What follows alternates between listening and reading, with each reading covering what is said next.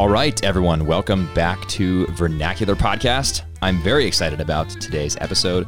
I'm very sad that Sally's not joining us, but I'm excited because this is the first time, first of all, I've had three people in my little home studio here for the podcast. These are two people who have been on the podcast before, and we're being joined by a fourth person through the wonders of cyberspace, Josh Goldman on the end of the Skype line there with us. So, Josh, welcome back to Vernacular. But my guests in studio with me, Chandler and Lara Ride, who are Sally's brother-in-law and sister, respectively. I had to had to say that slowly to make sure I get it right. So, Chandler and Lara, welcome back to Vernacular. Yeah, great to be Thanks back. Thanks for having us. Yeah, super excited to have you guys actually here in the studio. Every time we've had you on before, it's been the uh, the wonders of technology. Like like Josh is joining us tonight. Look i'm not part of the uh, i'm not i'm not part of the family but i am part of the vernacular family So Exactly. i think it counts Yeah, we're all one big happy vernacular family over here. exactly And we're going to talk about Ad Astra today. If I'm pronouncing that correctly, we had a little discussion about the correct pronunciation of Latin, but we'll just go with that. Chandler and Josh are filmmakers. Lara, I think we can uh, fairly, fairly call an artist who has a keen eye for film. And so I thought you three would be great people to talk to about Ad Astra because there's a lot of art to talk about in this film. There's some really good cinematography, uh, maybe a questionable plot line, although I think we can get to that. And I think there's a lot to unpack here. So I'd love to talk about it. This is in theaters right now. It opened two weekends ago. I think by the time we're recording this or we're, we are releasing this, it'll be three weekends ago. Um, but we've we've all had a chance to see it. I will give a spoiler warning at the outset of this conversation. We will be spoiling away. So if you haven't seen it and you don't want spoilers, you might want to pause and come back and listen to this later. If you have seen it, you know, go ahead and keep listening. If you haven't seen it but don't mind spoilers, then also go ahead and keep listening. But we will be spoiling away.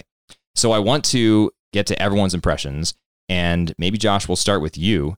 What do you think of Ad Astra? What are your overall impressions of this movie? Uh, okay i really i really wanted to like this movie more than i did i think that i was listening to vernacular's episode i think the last episode you guys did where you're talking about things that you were excited about and i think zach you mentioned that you really like space movies Yeah, this was on the list. and I do too. I just th- I I didn't love this. I really wanted to love it, and I think part of the problem is I go to movies and I love movies because of their emotional resonance, and this movie was sort of set up for that because the main plot point is Brad Pitt's relationship with his father, who's been missing for 16 years, and it's sort of the toll that's taken on him. I just don't feel like the writer director uh, nailed it. I feel like he it, it sort of came up short, and so that for me, I really wanted to be moved by this movie. I really wanted to to feel something, and there were there were moments where I felt that, but overall, I wasn't left with that feeling. And I will say, I, I think we might talk about this in terms of critiques, but the one thing that, and I've heard other people talk about this too, that I think brought the movie down a little bit was the reliance on the Brad Pitt voiceover throughout the entire movie. Yeah, we'll, we'll Because talk one of the more things about that, that. I, Yeah, I was. one I, of the that's, things that's definitely. I'm. ri- I'm right there with you, Josh. That was one of the things that Everyone drove me nuts. It's too much voiceover. Like, what is this? 1995? Let's get this out of here. Well, one of the things that I thought that I heard as a as sort of an analysis of this is that they had such a good device built in to the movie where they could have used that as his voiceover. So he does these psychological evaluations Yes, yeah. throughout the movie. That was a perfect device to have him explain to the audience the things that they needed to explain. But then for some No, reason there was wasn't this other voiceover. Yeah, and I think that that for me was distracting. I think it worked in some places and in other places it just felt so on the nose and I didn't love that choice. Yeah. So on that point about the voiceover and how they could have done it in the psych evals, I was talking about this exact criticism with Sally, and I was comparing it to The Martian. And The Martian has this problem to an even greater extent because Matt Damon's character is all by himself for pretty much the entire duration of the movie. But instead of using this voiceover that's just too on the nose and makes you makes you uh, makes you feel like you're watching some sort of weird psych drama, Instead, he's doing his logs, and even though no one's viewing those logs, he's recording them for posterity. So we get this intimate, uh, it, what feels like an almost relational conversation with Matt Damon about what Matt Damon's feeling in the moment, and it felt so much more natural and genuine than the Brad Pitt voiceover. And and I'm, I want to pivot here to Lara, and Lara, I'm going to ask you about your impressions, but just to give our our listeners an idea of the the heights to which the this voiceover sometimes aspires. Here's a here's a couple of clips from the trailer to this movie. I do what I do because of my dad. He gave his life for the pursuit of knowledge. Because up there is where our story's gonna be told. So I'm sorry, I'm, I'm blanking on the last name of Roy. Uh, we McBride. McBride. Thank you. We just talked about it. So Roy McBride is Brad Pitt, or Brad Pitt is Roy McBride, I guess. And he is in the he's in he's in uh, U.S. Space Command, which is really I think like the Space Force, right? I think that's basically what we're supposed to take It away from It's, this. it's it's, called, like, basically Space Force. Space Com or something. Yeah, I so think. Space Command, Space Com, but Yeah. For all intents and purposes, it's it's the Space Force because the setting is the not too distant future. I think it's the near future or something, and, they say in the uh, the opening credits. And so Roy McBride is an astronaut in the Space Force. His father is a legendary astronaut in the Space Force, Clifford or Cliff McBride, and his father's been on this mission to deep space, specifically to Neptune, uh, to do space exploration and find out if there's any intelligent life out there. And so Roy McBride is following in his father's footsteps, and he's very conscious of this throughout the entire film. What did he find out there in the abyss?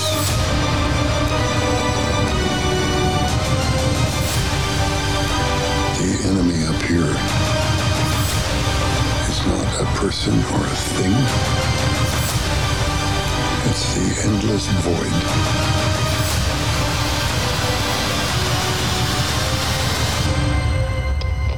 The world awaits our discovery, my son. So I think that pretty accurately illustrates why I had such high expectations for this movie going in.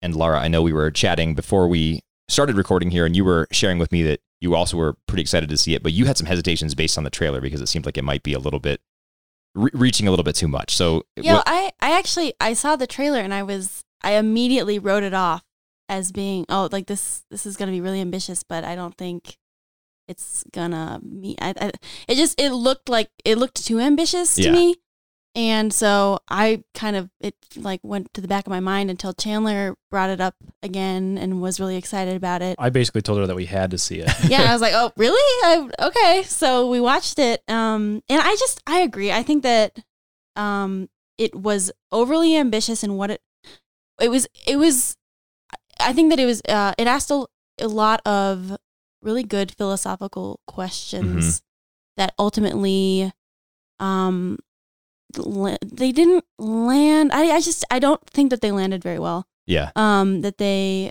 um i think that it was the whole film was really undermined by um yeah by yeah so, like some those like certain storytelling devices Mhm. that were just too obvious like the voiceover. like the voice like well yeah the voiceover plus the the like the brad pitt sit down how are you feeling Yeah, yeah. like the those those logs All the psyche Um, because basically, yeah so he had to at these various points in his mission. I think it was basically daily. He had to do like a psychological evaluation Yeah. so that some AI entity could approve him for continuing the mission. yeah And so But he would the- sit sit down and have these conversations with himself, but they weren't even that insightful. I thought. Well, that's the thing. It, there wasn't. Uh, Chandler and I were talking, and we were saying that it would have. I think those would have been a better plot device if there if there had been more at stake. Well, so I, I think that um, there were a lot of really interesting things that uh, were set up that I think didn't pan out as much as they could have Mhm. um, in the writing. Um, and Wait, so the so in idea they were good, in execution they were poor. Basically, I mean that at the beginning there were certain elements that I thought were intriguing about those uh, psych evals that could have had much more, much higher oh dramatic yes, stakes. I agree with that. Yeah, But then when kind of later there's a key moment when um, he fails one of the psych evals and he kind of like gives up and tries a different route instead of doing something like I don't know, he had this little pill in his pocket that he could have popped to lower his heart rate Yeah, and like yeah. kind of fake the system and it's then kind of like the, the. Soma and Brave New World. Yeah, the yeah. happy pills for for deep space travel. Right, right. So I thought that um, rather than confronting and, and kind of like having to uh, challenge his inner demons to fight his rising uh, heart rate and that kind of thing in the moment, he was just like, well, I guess I'll just try a different way. And so, what I thought could have been a really uh, fantastic dramatic device in the third act are just pretty much completely dropped in terms of moving the plot forward. It, it- you know, it fills in the role of like telling us what he's thinking, but um, but plus the voiceover, it's a lot. Yeah, yeah. I totally agree. Yeah, there, there were some weird things. I mean, we got this setup of Brad Pitt uh, in the very beginning of the film. He's on the space antenna, right? Yeah. He has that brush with death. And then he, we later find out that even in the most dire of circumstances, his heart rate has never been above 80. Mm-hmm. And then, like 20 Yeah, minutes 60. later, uh, 60? That is No, that is a was a- healthy it- dude. yeah, right. it was eighty. Oh, It was. okay. It was not First of all, I was like, impossible. That's not even remotely true. Like, this guy that never gets on a treadmill. Uh, but like 20 minutes later, his heart rate's like above 80 because he's stressed out by some situation. I was just like, well, now, I, I don't know. Like, what was the point of that earlier on? Doesn't really Well, make I- sense. So I, I think there are some interesting things there. Can I can I kind of give my Let's do it. general thought about this movie? sure, yeah. I have a lot of affection for this movie um, for for several reasons. I my general hypothesis with this film is that if in the first twenty or th- maybe thirty minutes, um, if you let yourself um, kind of give yourself to the tone of the film, and if you're intrigued enough by the central conceit, which I don't think we've mentioned yet, which is uh, his father, who's this legendary astronaut, is also suspected of causing um, these. Uh, Roy, the son, thinks that his father is dead, but Spacecom thinks that he might be alive and might be uh, causing these kind of uh, radio waves that are coming back and damaging the Earth. Yeah, basically creating It's really an large electromagnetic Yeah. Right. impulses that, Right. So Roy is in this position where he's he's having to confront the fact that his father, who abandoned him when he was young, might still be out there and have refused to reach out to him. right. And that he might, might not be this hero that he's built him up to be in his head, but that he might be um, something that's literally causing deaths every day. And so I think that was really interesting to me at the beginning of the film. I think that the pacing and just what's going on visually and with the score and with the sound design was enough for me that I was willing to really get into the rhythm of the film in the first act. Plus, I think there's a lot of really fantastic um, production design. Uh, and especially in that first act when we see he takes this uh, commercial flight to the moon and you see like there's an Applebee's at the moon and there's an airport that looks just like a normal airport but it's in space and there's a And road Chandler, sign. don't forget there's a Hudson News. There's a Hudson I News. saw that too. sign Yeah, that's right. Uh, and, and there's like a road sign that looks just like what you'd see on the side of a freeway, but it says like random lunar path, you know, something Yeah. like that. And so there's enough little touches like that that at the beginning made me really kind of fall for the tone and, and the visuals that are coming at it. But I kind of want to frame my thoughts in terms of um, there's two critics that had very different approaches to this film. One of them is uh, his name is Josh Larsen. He's a Chicago-based critic, and he said it was it felt like the most visually arresting session of talk therapy you've ever experienced.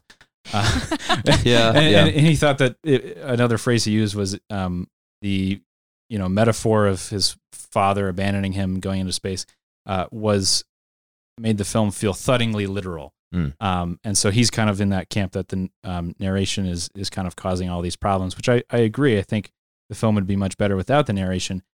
However, um, there's another guy that I like a lot, um, David Ehrlich from IndieWire, uh, and and his argument is that uh, Ad Astra is one of the most ruminative, withdrawn, and curiously optimistic space odysseys this side of Solaris. It's also one of the best. Hold on. Ruminative, withdrawn, and curious. What was, the, Uh, was the third adjective? curiously optimistic. Curiously optimistic. Okay. Those were the three adjectives that he okay. Wow. So I find myself really intrigued by both of these um, kind of lines of thinking because Yeah. I think that the the voiceover to me does ruin a, a it doesn't ruin a lot of moments, but it um I I just wanted it to kind of go away. totally. Uh, it's like Brad Pitt, Like shut no, up. shh, like let me watch this. Mostly because I think there's enough going on with his performance, with the way he's like his eyes are moving, and yeah, and totally. um and with the way that he kind of starts to unfold throughout the film. Um, that I just wanted to see that rather than have him explain Yes, himself. absolutely. 100% agree. he was kind of it felt more like he was trying to be Terrence Malick esque but not Yeah, the whisper, not being whispering. Yeah, a yeah. poet. Um, but at the same time, I think there's enough um, visual things and enough really big questions and a lot of really interesting allusions and there's there's a lot kind of going on here, a lot of interpretations, a lot of ways to think about this film that I I, I have a lot of affection for it. Okay. That's all right. I'm glad we have someone who's who's fairly pro Ad Astra on this podcast because my overall opinion of this movie, like like you, Josh, I really wanted to enjoy it. I love space movies. The Martian is certainly top five for me. Like all all movies, period. I love that movie so much. Uh, really enjoyed Interstellar. I love Apollo 13, which obviously is is in a totally different genre, but you know, still space and uh, space catastrophe really good stuff. And I saw this trailer and I was like, Brad Pitt, space movie, this is going to be awesome. Tommy Lee Jones is going to be great. And I go to the theater and there are certainly great moments. I don't want to, I don't want to uh, totally trash this movie. I mean, even the cinematography from the space antenna in the opening scenes, really arresting stuff. I like it a lot. And I like the creative juice behind the commercial flight to the moon, like you were talking about, Chandler. But I think, I guess I have a couple criticisms. We've already talked about the voiceover ad nauseum. One thing that I would say is that I too found myself wanting the voiceover to stop just so I could focus on Brad Pitt's acting performance. But I tend to think that the voiceover, even though even though there was a lot there in his acting, I tend to think the voiceover hurt him because A, it's distracting for the viewer, and B, he can get away with not conveying everything through what he's doing if he has this voiceover that's sort of narrating things for you. Yeah, sure. And so I really didn't like that, and I was just longing for like me to see more Brad Pitt. And this is this is probably going to sound like a weird comment, but you mentioned his eyes, like what he's doing with his eyes. I found myself like so like captivated by Brad Pitt's eyes in this, and it, that sounds weird.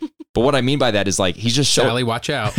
he's just showing us he's showing us so much with his eyes, like just simple things like that. And I think part of it's Josh. You, I know you said you saw it on IMAX as well. So I was in, I was in IMAX. I was fairly close to the front of the theater. Like you know, Brad Pitt's face is like Right. you know five five of my heights. You know, um, but there were also a lot of close up shots There are a in this movie, yeah. and so I think that you know it, it gave Brad Pitt a really big opportunity to show a lot with his face. Tommy Lee Jones too, when he he appeared later in the movie.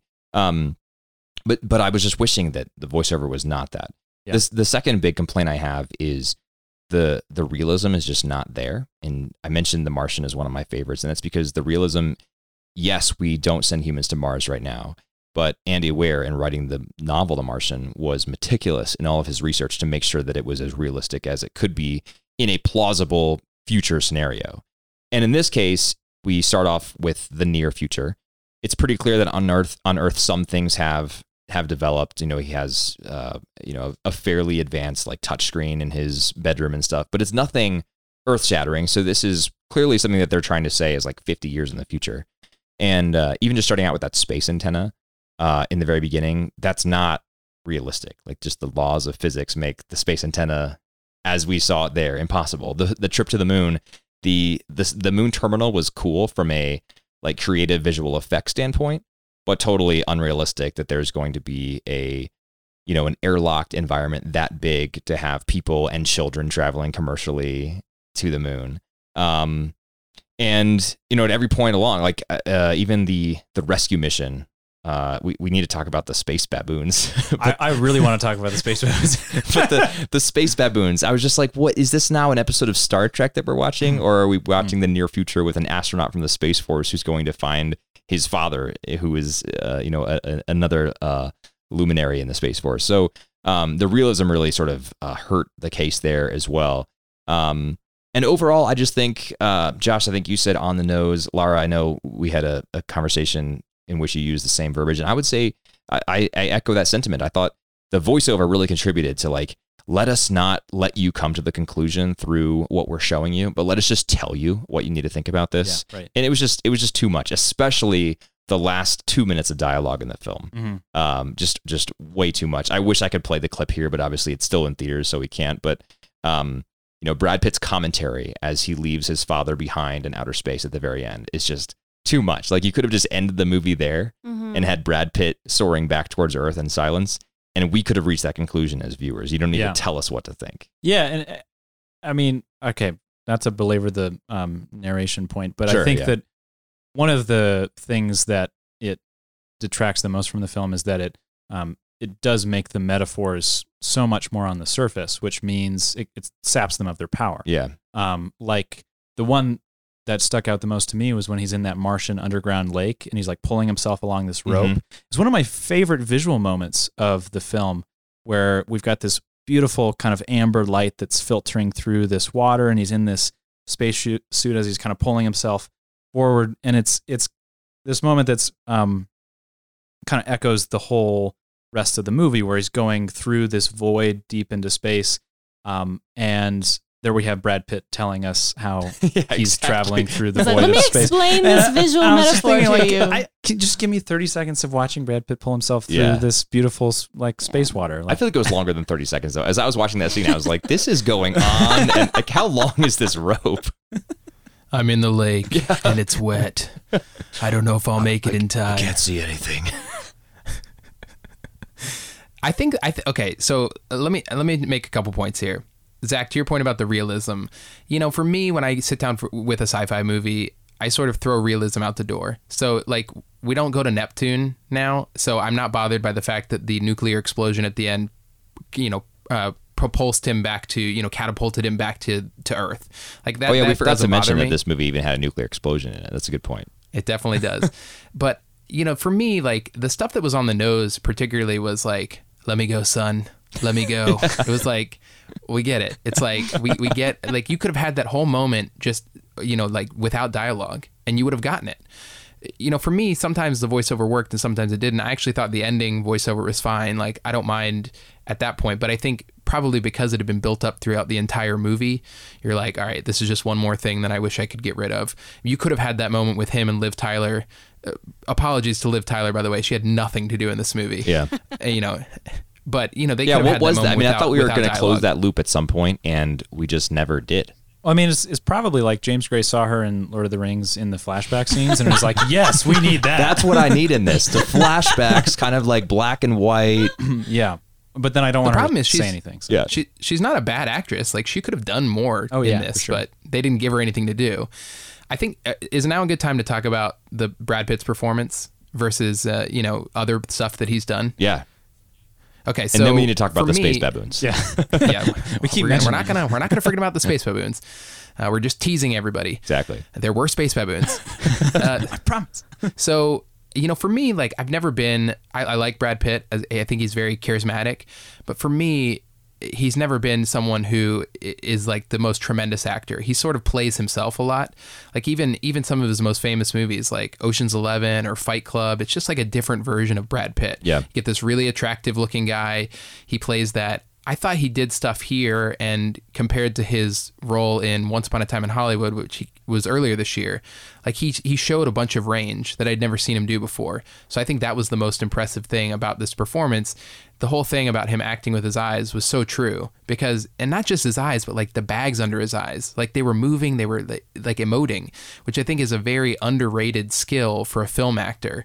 You know, it's clear he's never going to be like a theater actor because that would not play well in a big space. But Right. on film, when you have all these close-ups, Especially IMAX. you know, exactly. So I think that really worked well. I, I've never been a huge Brad Pitt fan in terms of like his acting, but I thought he did really well in this film. I would totally agree with you, and I think that Brad Pitt was a good casting choice in this case.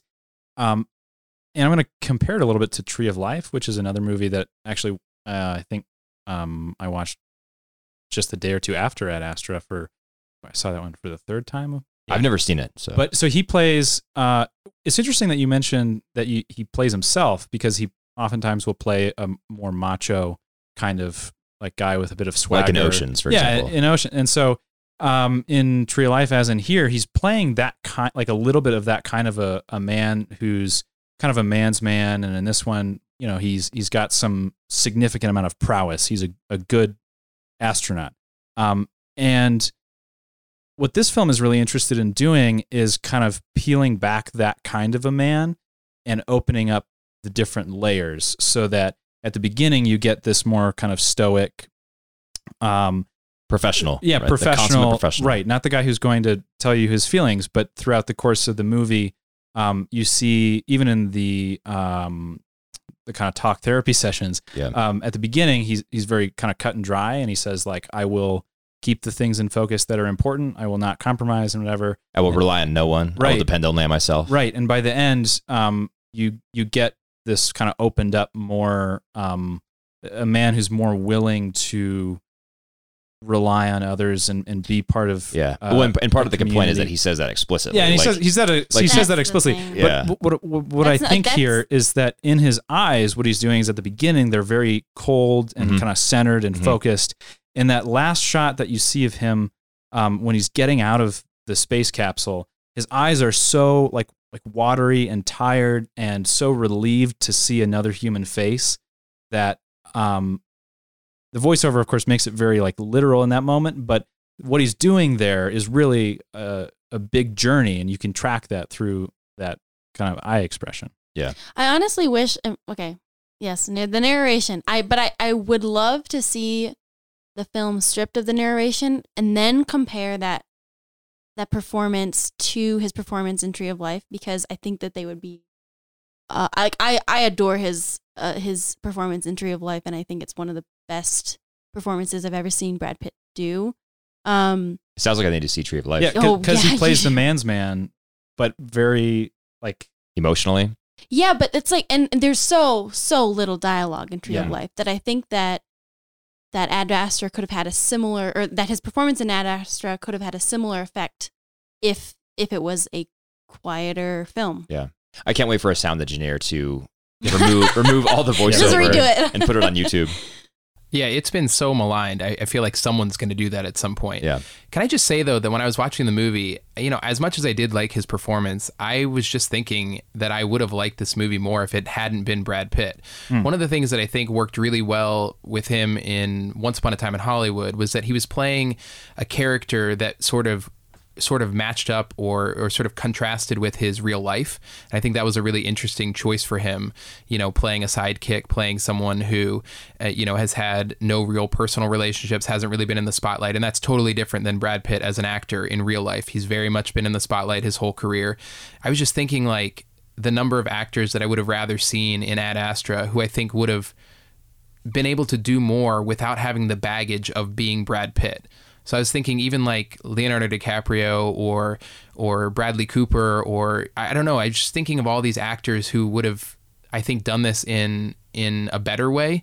I don't know why I feel like that, but I feel like there's a lot that I just had going with me Ryan Gosling. about ba- about Brad Pitt. I was thinking about that too. Yeah. No, we already Except saw that he was him in in another First space movie. Man. i know i know that's what i mean I just felt like, and and I was thinking like maybe even Ben Affleck. I, I don't think Matt Damon could do it, um, even though he, he's had his fair share of space movies at this point.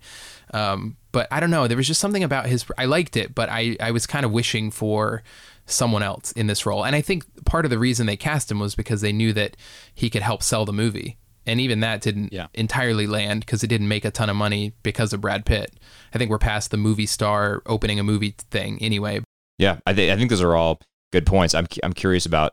I mean, your suggestions for alternative casting have gotten me thinking about who would have done a better job. I don't know if Bradley Cooper could have. Um, I and I think that Matt Damon could do a better job than Ben Affleck. But then you run into the problem of oh, we've already seen him in The Martian and we've already seen him in Interstellar, and at a certain point, like audiences get, I think, saturated and and like cognitively those boundaries sort of cross in your mind. Can we talk about the space baboons Yeah, space baboons. All right, let's do. So this movie, we'd be remiss if we did not mention this movie has both space pirates and space baboons. yes So the space pirates first appear. Well, their only appearance is um, outside of the lunar moon base mm-hmm. when they're transiting to the dark side of the moon, and that's how it's referenced. There's no navigational directions given to um, to uh, Roy McBride other than the launching pad is on the dark side, and so he heads off in his lunar rover, and they get about ten minutes outside of this sprawling lunar airport when they get attacked by no less than three different lunar vehicles manned by pirates. And honestly, I think that was one of the most epic moments of the. I mean, it's I a ju- really it- cool sequence It was it was like something from Fury Road. yeah, like, yeah, it was It, kind fe- of like Fury the- Road-ish. it felt like because like there was this this rover chase. Yeah. Basically. Look, it was it was definitely impressive in its in its scope, but you know, one of the criticisms about this, and then also the space baboons, which we promise we're getting to, we promise. We just have to Uh, cue it is- up with the space pirates.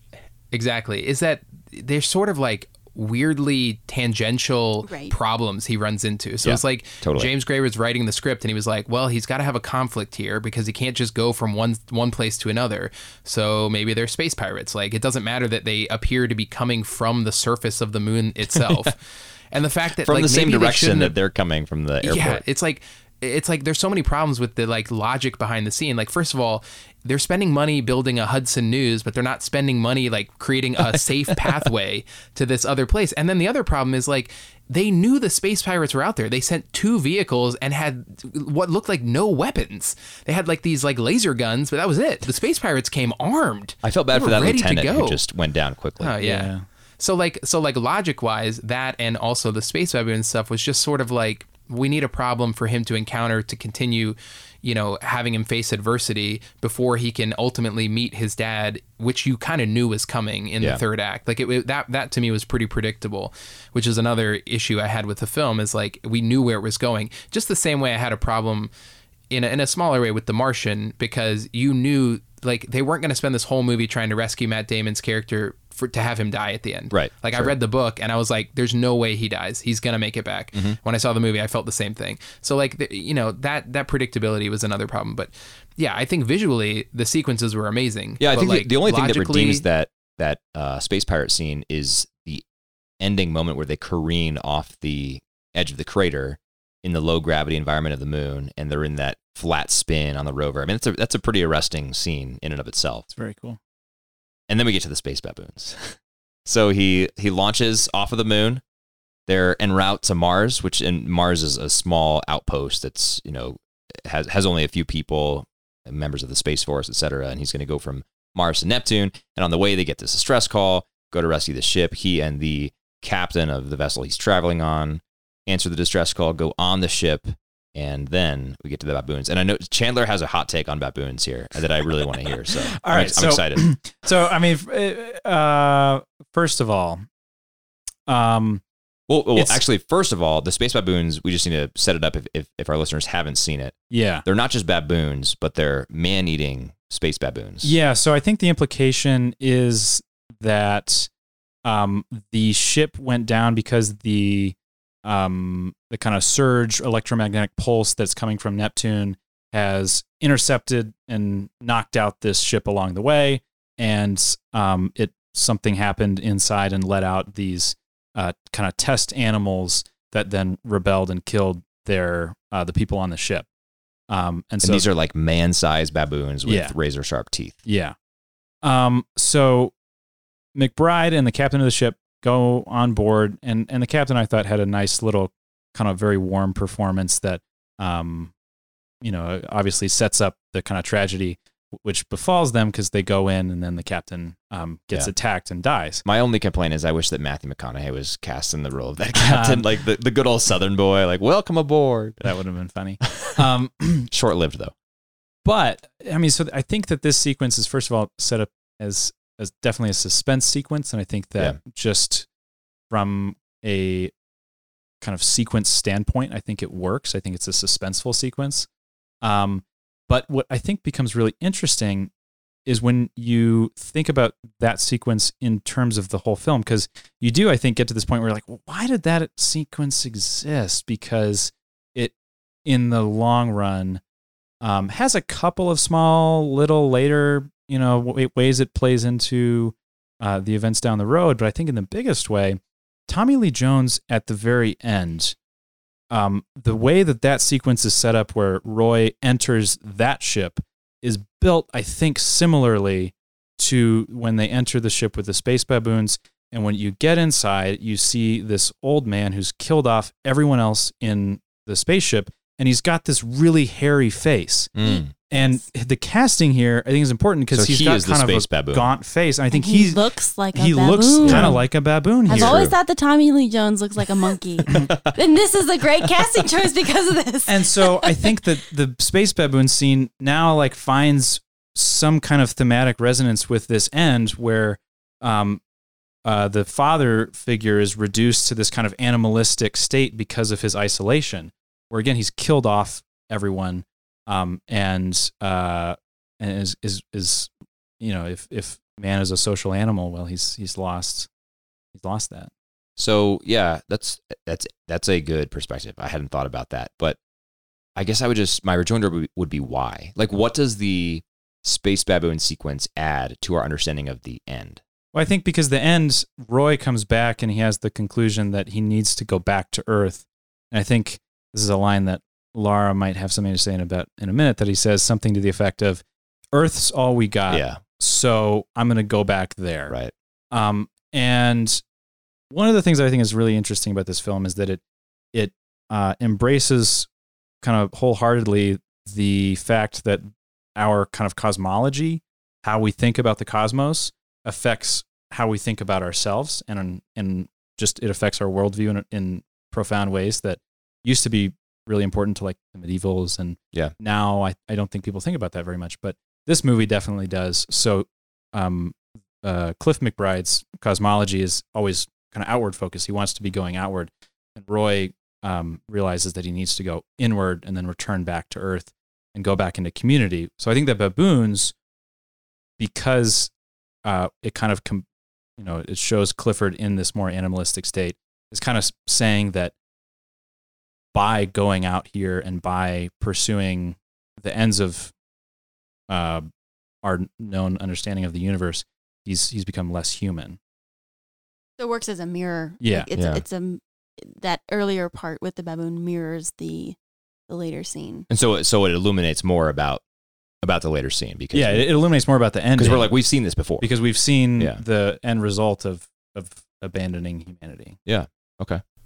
Well, I think this is a good. This might be a good time to to talk about sort of the overall outlook of of sort of humanity and and whether this has. I, I've read some things that this is, takes a very humanistic approach where you know because his ultimate conclusion is I've got to go back to Earth and and be with the people who I care about and and go back and reunite with my wife. That he's sort of abandoning this idea that there's any other divine power or and, and Tommy Lee Jones's character is very much of the mindset like we have to keep searching. There's got to be something out there, and ultimately, it's it's portrayed as the fact that Tommy Lee Jones's character, you know, just does not, uh, you know, he he He's is- it's like yeah, he's delusional, but But but, but, to it's, me, it's more like- than it's more than just delusional though. I think the the the fatal flaw for Tommy Lee Jones' character is that he doesn't love. He he pretty clearly doesn't have a capacity for love, or at least he doesn't choose to love. And so for me, the most powerful piece of dialogue in the film was when Roy gets to the gets to Tommy Lee Jones Clifford's ship, and he's on the ground floor, and Clifford finds him, and Clifford's up, you know, two stories above him, whatever, they're or one story above, and they're talking to each other. So Clifford's looking down from his vantage point up above, and Roy's looking up, and Cliff says, "I never cared about you or your mother. All I cared about was this." And we see this small solitary tear coming from Brad Pitt's right eye, and he says, "I know." It's like it's it's just a, it's just a devastatingly powerful indictment on Cliff McBride's character and the emptiness of what he's pursued because you know we we understand as human beings that like you said Chandler we're social animals and that's what matters and Cliff has totally negated all of that for himself and he's just lost the capacity to love.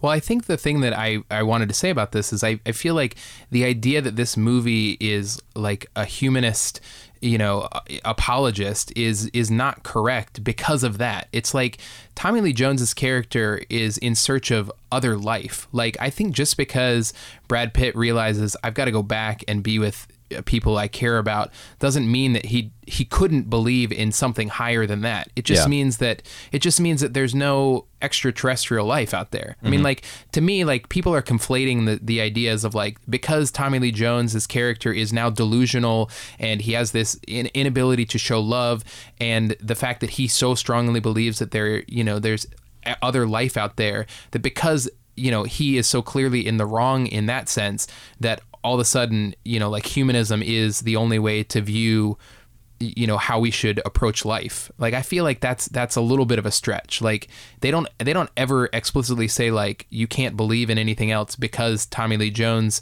Yeah, you know f- uh, decided that you know he must keep searching even though there's nothing there. And we know that if they were trying to say that, we'd hear a Brad Pitt voiceover saying that. We definitely would. Well, the other interesting thing is the role of uh, faith or what looks like some sort of Christian faith Yeah. in the film because um, at the beginning we we have that that um, that video message of uh, from uh, Clifford McBride, and he's talking about how he feels like he's he's they're they're approaching Neptune and he feels closer to God than he ever has before. Oh yeah, I forgot about that. Um, and then we have later on, there's um, a bunch of astronauts who are praying over a, a, a Well, even- recently even before deceased that, so- It's after the space baby. But when they when they take off Oh, from that- Mars though, Tim? when they take off from Mars, one of the crew members prays to Saint Christopher and Yeah. asks, Yeah. asks Saint Mhm. Christopher for safe travel. yeah, so yeah, you it was have the captain. So Yeah. you have these. Oh, was the captain? Okay. You Yeah. have um, this connection between the the, the space travelers Yeah. and those who are going outside of Earth, and Christian faith. Yeah, and then the, Of some like like you mentioned, the burial rites for the man who's Right. killed by the space baboons. And so it does it, it at least to me watching the film it definitely seemed like I mean yes yes Clifford is not he's not searching for God Yeah. but there's a connection between him and this desire to be close to God. And so as he is proved wrong over the course of the film it it, the, it seems like there's also this um like it, it condemns it, or ultimately it, it gives up on that that faith or or you know the people who believe that there is something outside of earth um whether that is extra extra extraterrestrial life or like a higher being Right. god Right. um and then ultimately and then there's that line at least we know we're all we've got hmm and it's it seemed to me like that was also referencing like a divine power like we don't, we're all we've got. We don't have God. You mean? yeah like yeah and yeah and and that was just set up because of all of those um ties between the astronauts and faith I will say. yeah, I, I uh, I totally see that. I, I just think that it's it's one of those things where it's like to me that connection wasn't as clear as like for all the for all the stuff we've been talking about things being on the nose i did not read into it that I, I totally picked up on those moments but but for me brad pitt coming back to earth and saying like i'm going to choose to live and to love like to me i guess maybe i'm coming from a personal place but to me you can't live and love without having a belief in something higher now that could just be what i'm personally bringing to it but like I don't feel like you can reach that conclusion by just saying humanity is the only thing out there and the only thing that matters. Yeah, I'm, I'm not sure if I, I'm not sure if I agree with the second part of your statement, Josh, that you, that you can't love without believing in a higher power. I mean, I think that I would tweak it to say that you can't love without at least unconsciously or unknowingly participating in the love of a higher power, and that's that's in accordance with the theology I believe. So if you know if God is the source of all existence, then God and God is the source of love, then anybody who loves is at least unknowingly participating in God's love by loving themselves, not not loving themselves, but showing love from themselves to another person. But I also do agree with you that I didn't really take the end of the movie to be saying there's no God. I took the end of the movie to be saying that Brad Pitt was not going to be making the choices that his father made and that he needed to be loving other people. And I thought that, I mean, this might be reading a little bit or assuming too much, but I think that the very explicit mentions of faith by the astronauts on board the ship first the captain who did the St. Christopher invocation, and then second the crew member who did the burial office, um, was very much like not a repudiation of faith, but showing like this this faith is compatible with these scientific explorers who are astronauts themselves.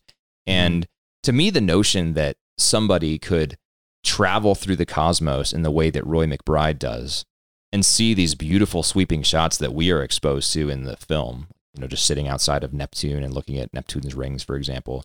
Like to me, the idea that they could, that person could come back and say, there's no higher power is a little bit unrealistic.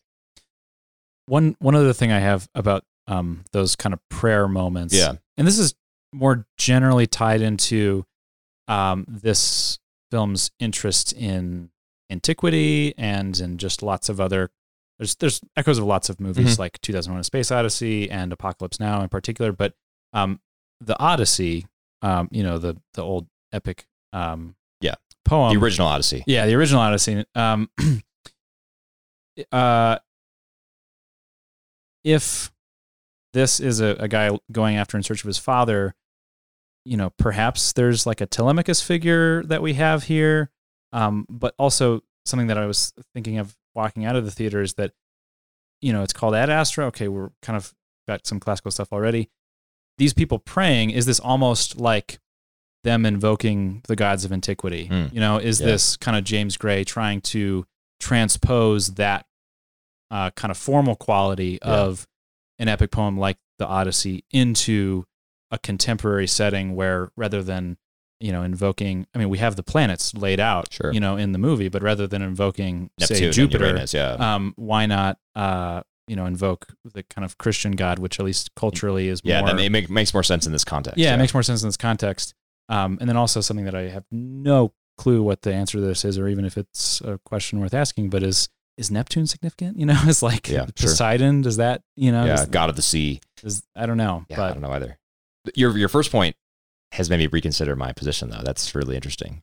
That maybe that's that's put in as a uh, as a harkening back to class the classical Odyssey. Well, I do know that James Gray has identified Roy McBride as a Telemachus figure. okay, So that at least is it lends credence. confirmed yeah. by the director. So in that sense, uh, you know, maybe the the moderns then look at this as you know this is sort of like a quaint a quaint invocation by these guys to Saint Christopher or I don't know, yeah, but I'm just I just think that especially with that that moment where where Clifford is talking about how he feels closer to God and like he feels his presence. It's Yeah. it's an overwhelming presence. That that's more than just like some invoca- some prayers along True. the way. That just seemed like a very explicit like moment where they tied him to right belief in God. And uh, not a great figure to tie to the belief in no. God. Okay, well, we are at 47 minutes here. I want to wrap up soon, but I want to do a couple of other things that, that you guys had suggested. So, first, Lara, you had suggested uh, each of us selecting sort of a best shot or best piece of cinematography in the film because there is some stunning stuff here. And having seen it in IMAX and and uh, and having seen that stuff on a gigantic screen, it was it was very striking. So I want to do that, and then I also thought that maybe we could rank our, our top three space movies, and we'll see if this cracks the top three for anyone anyone sitting here. So let's start with the cinematography question.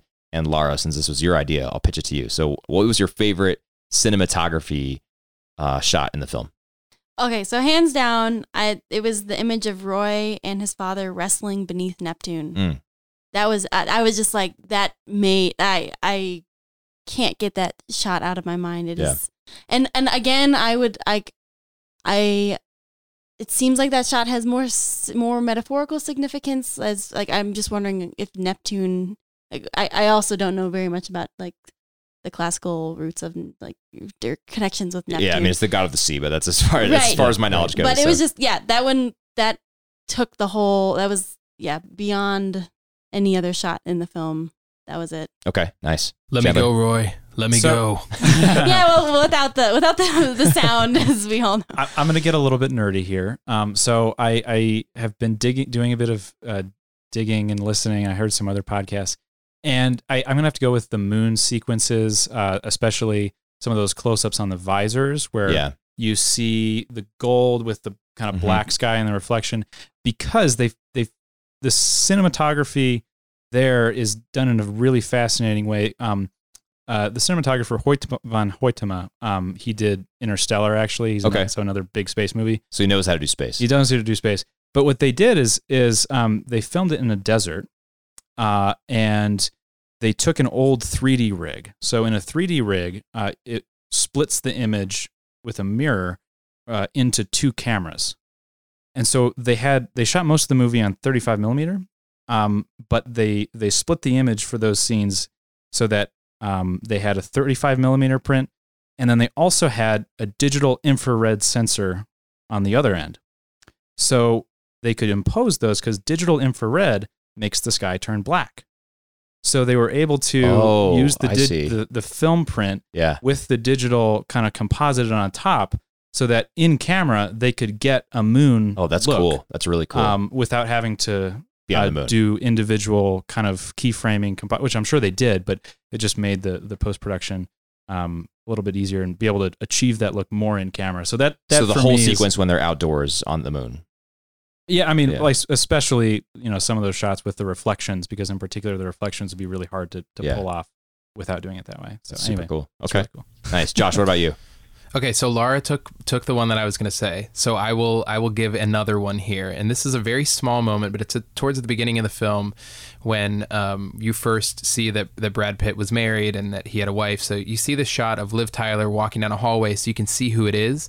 But then you see the shot of Brad Pitt standing in the kitchen, and um, Liv Tyler's character is walking in a hallway behind him, and she's um, she's out of focus. Brad Pitt's character's in focus, and typically in, in shots like that, you would sort of rack focus so that you could see her character in focus. She clearly looks over to him, drops her keys, and then keeps going on. But what I thought was really great about that that shot, even though it's small, is that she's she's never comes into focus. And so without any dialogue, without I don't even think there's voiceover in that particular moment. No, there but you is. see no, okay. I can remember the, the voiceover in that spot because I also He actually says something like, "I will focus on what's important." yeah. uh, but it was a good shot. Yeah. So, it, well, regardless, the fact that they don't focus on her is just a nice visual moment. Where if you were watching the film without sound, which it sounds like we all would like to do, maybe Yeah. just have the score playing, that you you get this idea that that she's totally removed from from his mind, Yeah. and even though she's there physically, it's not something that he he can latch onto, or he chooses not to latch onto. I'm But glad it- you brought that up because I feel like that was early enough in the movie where I was still. I, I, I am probably unique in that I do this, but I sort of take a little bit of time to like adjust to what's going on in the movie, and so I'm not keyed into the artistic components of some of those shots. But as you mentioned it, Josh, I was thinking back and I was like, yeah, that that's true. That's that's a good call out. I, Um, I did like that moment. Yeah, it was good. Um, mine. So I just I want to give an honorable mention to the most ridiculous scene, and that is uh akin to The Martian. That scene in the end where he he cuts the hole in his suit and like is is flying around. Yeah. uh, You're you talking know, about a space orbit. shield. Yeah, The space exactly. shield. The space shield. Yeah. So using the sheet metal to uh, fly through Neptune's rings, I thought that was uh, Oh yeah. that was pretty That was spectacular. awesome. um, loved that for the realism. Um, my favorite shot was I, I had a couple that I liked. One was right after the wrestling uh, underneath Neptune's rings. Once he does let him go, let me let me go, Roy. Uh, once he does let him go, Tommy Lee Jones just sort of floats off and and That dis- is that and is a devastating moment. Yeah. Just Yeah. like watching him just become smaller and smaller and Yeah. not being able to do to do anything about Yeah. it. and the I think the poetic justice of that. Like here's a man who sought such greatness by going to the edges of the known universe and severed himself from everybody that he knew on Earth, and then ended up killing uh, killing all his crew members. And then like this is what this is what becomes of him. Like he literally shrinks into nothingness as we watch. I thought that was really good. The other the other shot I really liked was when they were on the moon, uh, Chandler. So it wasn't a visor shot, but they were on the moon transiting, and someone pointed out the Earth, and so we like panned away and we saw the big black sky above the moon, and then the giant blueberry just suspended in, in the sky there. And I think the maybe it wasn't super profound, but I think just the the the takeaway being like here we are viewing all of human civilization right there, Mhm. uh, and it looks so small and yet so beautiful and so captivating. This like blue marble against a pitch black background. Um, so I really like those scenes. Okay, so with that, let's do kind of top three space movies and see if this cracks the top three. So, Josh, let's start with you this time. All right, so I, I put a lot of thought into this, and I have not seen probably every space movie that there is. But when I pitched this to Zach as something to talk about on the on the podcast, I said maybe we shouldn't do like fantasy movies. So um, Star like Trek, no Star Star, Wars, Wars, or yeah. Star Trek, yeah. Um, Starship I might cheat a little bit with Starship Troopers, yeah, exactly. Uh, number one in everybody's book. I think that uh, number three for me is First Man, and so Chandler, when you were talking about the cinematography on the moon, I, I just kept thinking back to seeing First Man and how much I loved that cinematography on the moon. Now, First Man is uh, supposed to be a realistic portrayal Right. of you know artistic but realistic portrayal of of the first men on the moon, and I just think that that movie was so well done in terms of how they presented Neil Armstrong as a character, as a person, but it was also just technically amazing. That was another one I got to see in IMAX, and for that movie in particular, they filmed all of the scenes on the moon, quote on the moon, um, they filmed them in IMAX cameras. So when the character of Neil Armstrong steps down onto the surface of the moon, the whole screen expanded. So you had the entire screen filled, and it was just like this hugely immersive experience because the rest of the film was shot on 16 millimeter. It felt very contained, very old school. Um, so that that's my number three. My number two is Apollo 13. I think we already talked a little bit Love it, about. yeah. Uh, it's just a it's just a great it's feel good movie. It's a great movie. Um, Tom Hanks gives a great performance. Lots of good supporting performances in that as well. My number one is a, maybe a little bit of a cheat, but it's not entirely space set, but it's a pretty recent film. It's called Arrival. Does that one With, count? uh, Because we talked about this. I don't know. It's- I don't, it's I don't my think list. Arrival counts. It's on your list? Okay. there's You know no what? like flight sequences or Yeah. anything. All right. If, if two of you, You have it on your list, I think my we'll list. have to count it. Uh, yeah, you know what? You know, it's my it's my list. So All right, you now guys I have can to change my poo-poo it list all you because I want. didn't know I, I would was say allowed. I would say Arrival violates the requirements of it being both a space movie and not a like fantasy movie. I, I don't I don't think it's actually fantasy. I mean, like there are aliens, but it's Right. done in a way that you know it, it's portrayed as realistic. It's not like you're you're in the the cantina in Star Wars where there's just like aliens playing music, you know, I I watched which is great in Arrival. its own right. I watched Arrival when I was deployed and away from my family.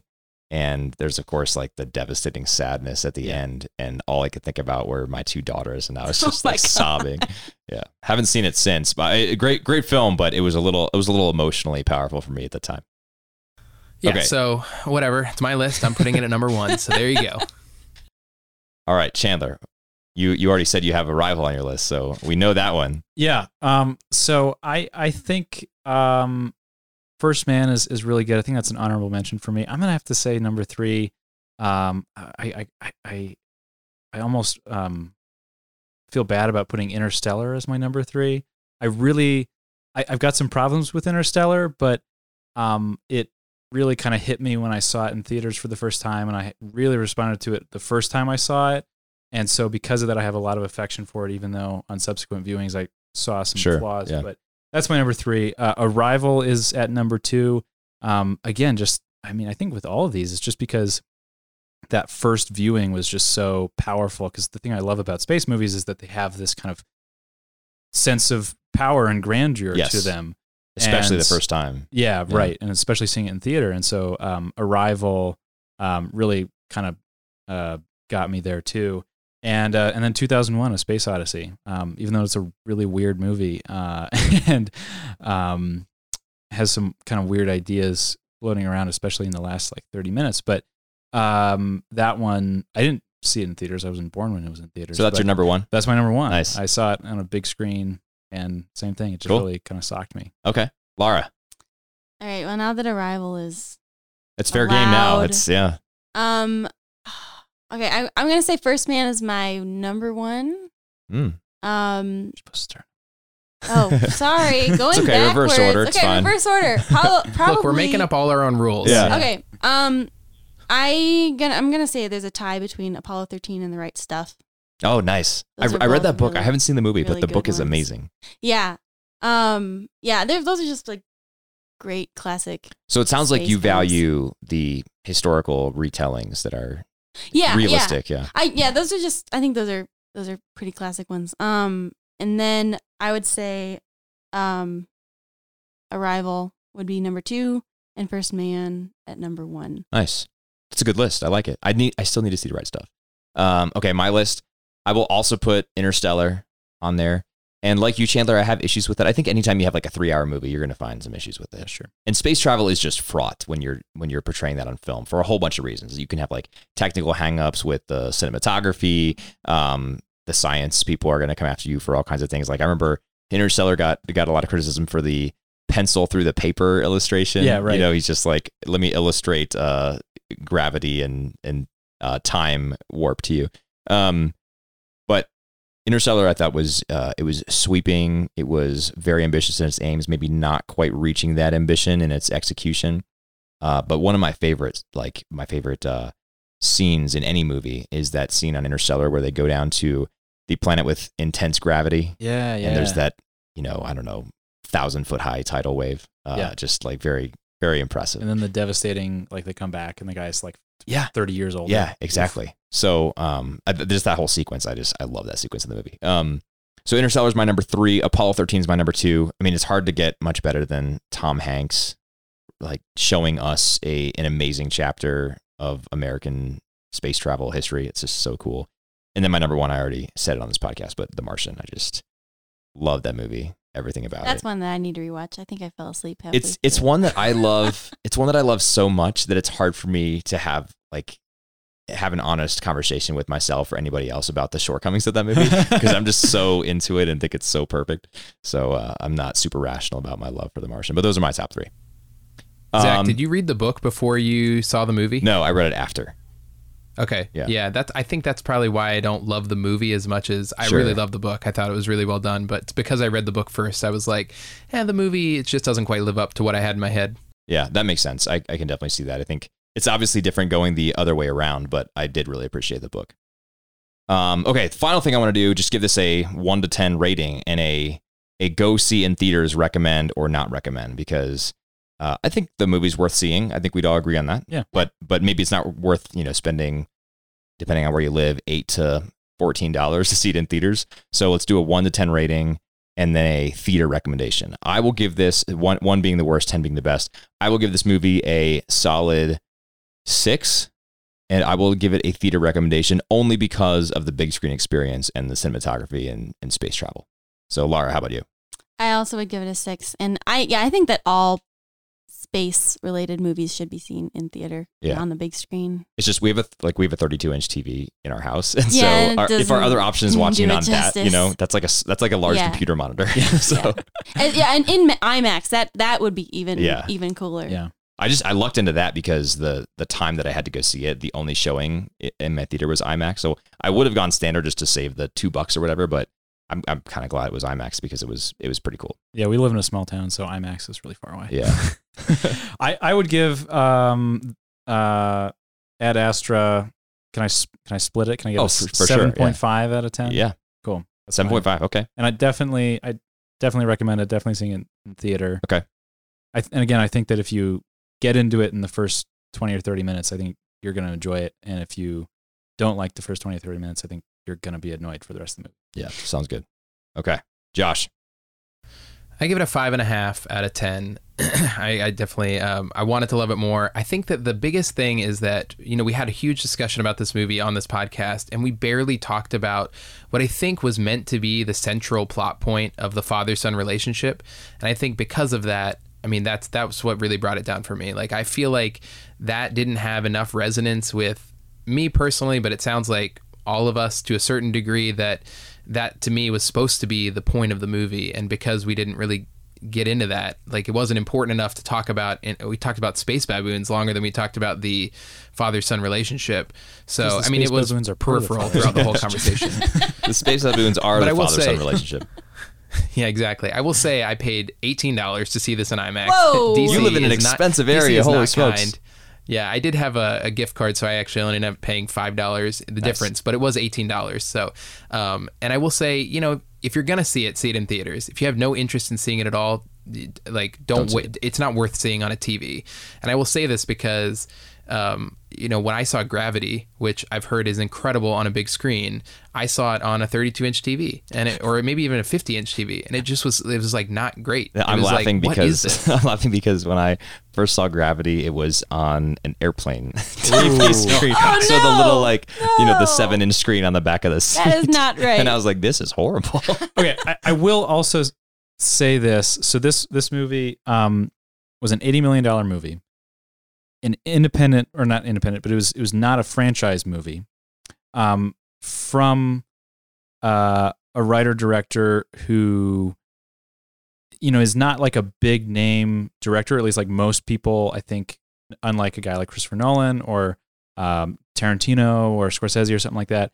Um, I don't think that m- your average person is going to be drawn if you say James Gray. Um, and you know, it's it's asking. It's got a lot of big things on its mind, and so for that reason, I'm really excited to see a movie like this get made. I don't think it's going to make back its budget, which makes me nervous um, because I think that I want to see more movies like this being made. Um, and so if you're out there and you are on the fence, I'd say go see it. Go support. Support filmmakers. Go support filmmakers. Yeah. Okay. That's uh that's fair advice. James Gray has been pretty vocal about the fact that this movie was a 20th Century Fox movie. In the in the time between when they shot it and when it was released, 20th Century Fox was purchased by Disney, Right. and Disney was sort of like, "Well, we've got this film, we have to release it." But he's been pretty vocal about. I've never really gotten support in terms of like the release of my films. Like, I don't think the ad campaign for this was very good. Like I saw a bunch of posters, but it- to me it wasn't clear what the movie was. And if you look at the if you look at the critical rating on Rotten Tomatoes versus the the popular rating, they're so different. The critical rating is like 81% and the the popular rating from the audience is in the 40s. Yeah. So like clearly people went to this movie and were like this is not what I expected. This is not mm. what I wanted. So I can't imagine a lot of people are recommending it to their friends to go see. That's a good point. I mean, it, this this is operating in the world of The Martian and Interstellar, so I think people, especially, I mean, I played portions of that trailer. That trailer sets it up like a super dramatic, intense space travel movie with some personal father son drama woven throughout to to sort of carry the narrative. And that's not really what it is. You know, it's like uh, I guess it's the other way around. You know, it's it's it's a really a father son drama movie, and even it's sort of light on that drama, like Josh you pointed out, and that's kind of your one of your big critiques. And then it has the space travel stuff punctuated by space pirates and space baboons to sort of sustain the narrative as it goes. So in that sense, it's, it's sort of the inverse.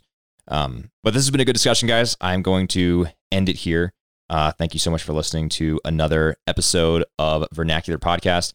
I mentioned at the outset that Josh and Chandler are both filmmakers. You can, of course, listen to the podcast and hear Josh Moore uh, uh, giving you your weekly pop culture dose uh, on the Vernacular Podcast Network at the Popcast.